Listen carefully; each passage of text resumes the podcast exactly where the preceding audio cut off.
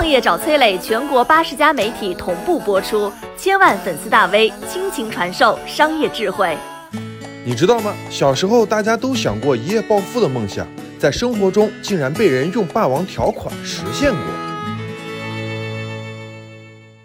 今天呢，我跟大家聊一个我小时候特别荒诞的梦想，就是怎么样才能一夜暴富。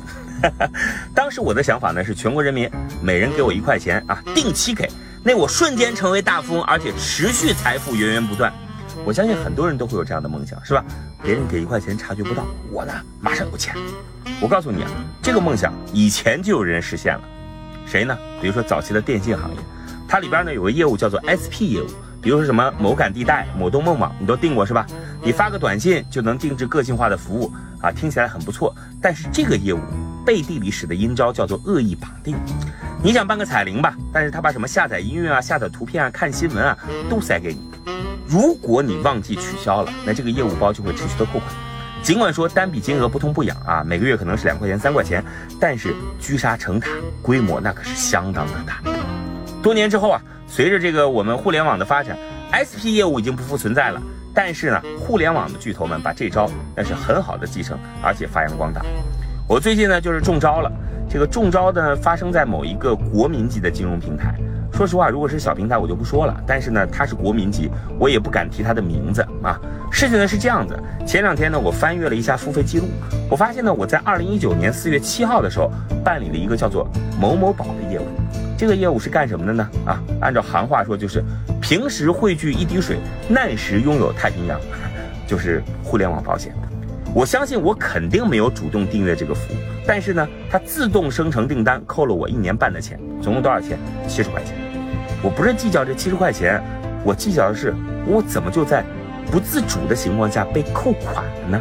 有人肯定会这么讲啊，时间过去这么久了，是不是你忘了？哎，我可以很笃定的说不是，为什么呢？因为这个保险的产品呢是每个月投几块钱，然后呢最高能赔我十万块钱或者十几万。我说实话，凭我的收入十几万呢，我真的解决不了问题。我就当退一步讲吧，假设真的是我不小心办了，是吧？那我也认了，行吧？那我现在退订了，我不办了，行不行？但对不起，这个页面呢，我翻来覆去的找，我就根本找不到退订按钮。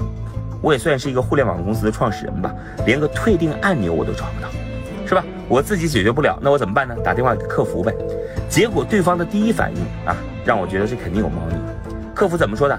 先生你好，你真的要退订吗？请允许我为你介绍一下这项业务。我跟你说啊，如果说是我的失误操作订阅了，那么客服一定会本能的问我说，当时你怎么操作的？是不是你做错了什么？但这客服不但没有反问我，还要跟我介绍业务，你说没有古怪吗？是吧？我就推测他每天都会接到这样的客诉，因为他们已经制定出一套标准的应对话术了，企图把霸王关联变成我的主动关联。我已经非常生气了，是吧？我跟他说，我不要了解，我只要退订。于是呢，客服在产品当中给我发了个链接，我直接就退订。这当中也有问题啊？为什么是发送链接呢？为什么他不是告诉我说产品当中左下角还是右上角？你怎么退订呢？说明在这个产品当中，退订入口真的很难。你看，即使号称价值观至上的武林盟主都会使用这样的霸王条款，那其他的虾兵蟹将，你又该如何指望呢？移动互联网时代啊，企业实现一人一块钱、亿万大富翁的梦想，其实真的不难。难的是什么？保持自己创立公司时的初心。我是崔磊，很多互联网公司都曾邀请我去分享创业方面的课程，包括抖音、快手、百度、阿里、腾讯等等。我把主讲内容整理成了一套音频课程，里边包含如何创业、如何做副业、优质项目剖析等等，相信啊会对您有所帮助。下拉手机屏幕，在节目简介里边添加我的个人微信，这套课程今天免费送给您，快去领取吧。